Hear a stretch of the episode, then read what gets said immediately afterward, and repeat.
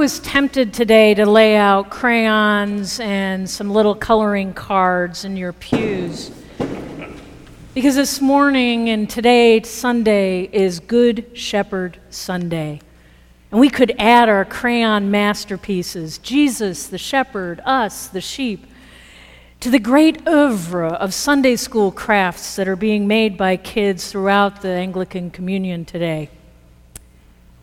For Jesus' first century followers, an image of a shepherd was an accept- accessible image. On a practical level, being a shepherd was as familiar a profession as being a lawyer or a doctor. It was not uncommon then to describe earthly or divine leaders as shepherds. And look at the Hebrew scriptures. Moses, David, shepherds. The patriarchs, Abraham, Isaac, Jacob, and more, shepherds. And the great Psalm twenty-three, which we just sang, the Lord is my shepherd, God, our shepherd, leading us beside still waters, reviving our souls, guiding us along right pathways, helping us to fear no evil, spreading a table before us, anointing us. This abundance, goodness, mercy, and above all, love. Now, this is who Jesus is declaring he is. I am the good shepherd. Now, his followers may have found this strange and maybe even startling because they knew God as the shepherd, Psalm twenty-three. And here Jesus is declaring unity with God. I am the good shepherd. All that good stuff in Psalm twenty-three, that's me.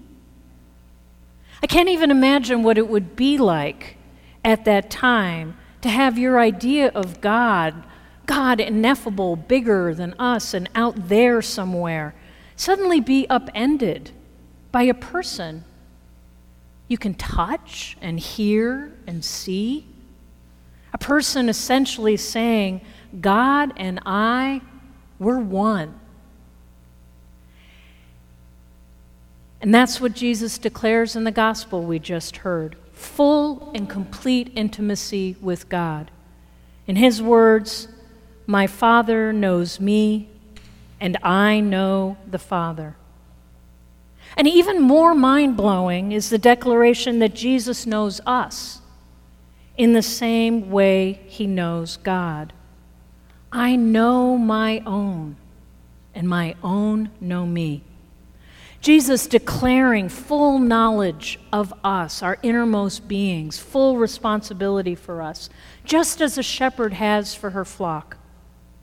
And just as a shepherd will risk all for the sheep, so will Jesus risk everything, including his life, for the sake of his flock, for the sake of us. Jesus knows us so well and loves us so much that when the wolves appear and threats emerge and evil is present, he is there to protect us. And Jesus' knowledge and love for us, he declares, is not only for those of us in the fold, it's for, in his words, the other sheep as well, who do not belong to the fold. So Jesus' dominion is over all, to bring all into the fold, into his loving care. There are no boundaries to God's love. Now, this idea of Jesus as the shepherd clicked very quickly with the early church. The earliest known Christian imagery understood to p- depict Jesus are images of him as a shepherd. Before the halos, before the long hair, beaded Jesus, the face we all associate from centuries of art, that kind of that image got codified around the fifth or sixth century. Despite the fact there are no physical descriptions of him in Scripture, before all that convergence were these early depictions, especially in the catacombs in Rome, of a man with a lamb draped over his shoulders. Jesus, recognizable as a shepherd, not only with the lamb, but usually with an arm stretched out, and in one of the earliest images, carrying a pail of water, carrying nourishment. Jesus' love and care for us, those of us enfolded by him and those beyond, and nourishing us. It's a powerful image. And the remarkable thing is, in the gospel, Jesus also proclaims that we too know him. I know my own, and my own know me, just as my Father knows me, and I know the Father. We're talking about a relationship here. And I can't help think of a Vulcan mind meld. For those of you and us who have ever had Star Trek or Spot in your orbit, this concept of Jesus reaching into our minds, touching us, with full knowingness of the good, the bad, the ugly. And when we bring it back to the gospel, this is a knowing us that's wrapped up in unconditional, unending, and fully sacrificial love.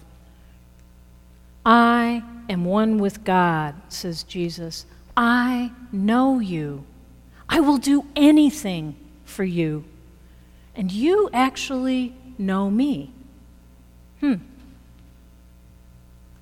We know Jesus. So many of us have struggled with that and still struggle with that.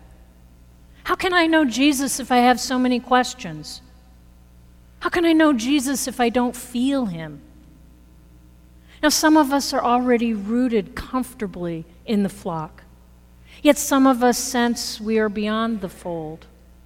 Or maybe we have a toe in, and are we really welcome? Yet Jesus declares the sheep will know my voice. So there's a clue here. Coming to Christ involves listening.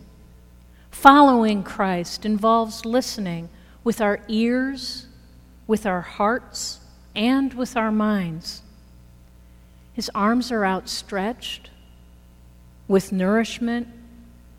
And I'd say if you're sitting here this morning, or perhaps if you're listening to this sermon online, if you are full of questions about Jesus and you're here, I'd say you've already heard Jesus' voice. If you question whether you belong or fully belong, and you're here and you're listening, you've already heard a form of Jesus' voice. Something is drawing you closer. And I'd say that's Jesus' love, calling. And we do and we will listen to that voice. Now, I don't know about you, but the part about Jesus being my shepherd that I have trouble with is that it makes me a sheep. And as a product of the twentieth, twenty-first century, being a sheep isn't really that great a thing. Sheep are stupid.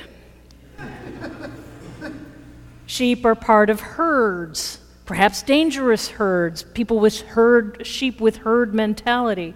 And even images of sheep that many of us grew up with are problematic, like counting sheep to go to sleep. Okay, sheep are boring. Sheep are mindless, and sheep are made fun of.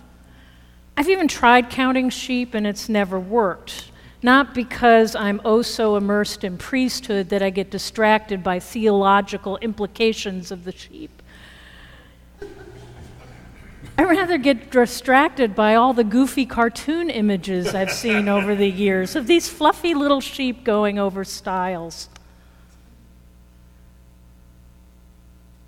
These herds of sheep contrast with how our modern culture prizes individuality. Individual achievement, striking out on our own. The gift of being in a community, being part of a flock, of a sheep, among sheep, or being led by someone other than ourselves, that's devalued. Communal achievements are erased in favor of creating individual heroes and individual narratives that focus only on larger and li- their larger-than-life creations. Take how we write about and hear about filmmakers, the auteur who brought her vision to life, as if there were not an entire crew of creative people collaborating on a vision.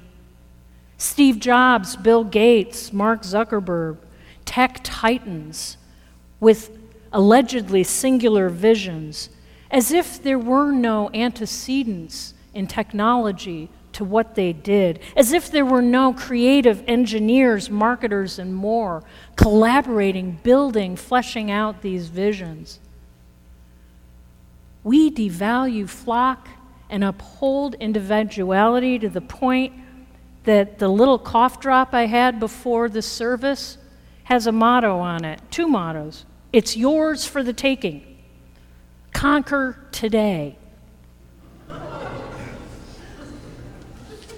We're in a culture where it's all about us, and we devalue the flock, the wisdom of the flock, the wisdom of the leader. We devalue trusting. And we even do it spiritually. Spiritual, not religious? Hmm. I'm going to create my own spiritual, let's say, religion. I'm going to pick and choose what fits me. Now, I say this with tremendous compassion as someone who spent close to a decade before, way before ordination, as a spiritual, not religious person. But in a way, taking that on as an individual, as me, is putting my self-confidence, my reliance, up on a pedestal like an idol. I know better than six thousand years of spiritual, religious history. I know better than six thousand years of revelation in Scripture, thousands and thousands of years of history in any of the major religions. I know better than all these witnesses to how God works in the world. So what a radically countercultural thing it is to crack open our self-reliance and become part of a community, a community of seekers yearning to hear Jesus' voice, yearning to follow that voice, a community without boundaries, welcoming all into the fold, and a community that's willing to trust Jesus. We are known and loved by God at a depth that is beyond what I think is even conceivable. I know my own, and my own know me, just as the Father knows me, and I know my Father. And for first century Christians who don't have the layers of understanding of sheep that we do, the best image for that love, that embodiment of all-encompassing love, trustworthiness, and complete oneness with us is Jesus, the Good Shepherd. I don't know what it would look like for us if we were to pick up a crayon and come up with an image as powerful as Jesus, the Good Shepherd, us as sheep of the fold today. What would it look like to relax into that love, to relax into that trust that I don't have to know everything? To relax into Scripture and see it as a key to the revelation of God's love. What would it look like to trust Jesus like a sheep? To listen to Jesus' voice? To live into Jesus' love as a community, as a flock? So yes, let's go forth as sheep with the Lord as our shepherd, and we shall not be in want. Amen.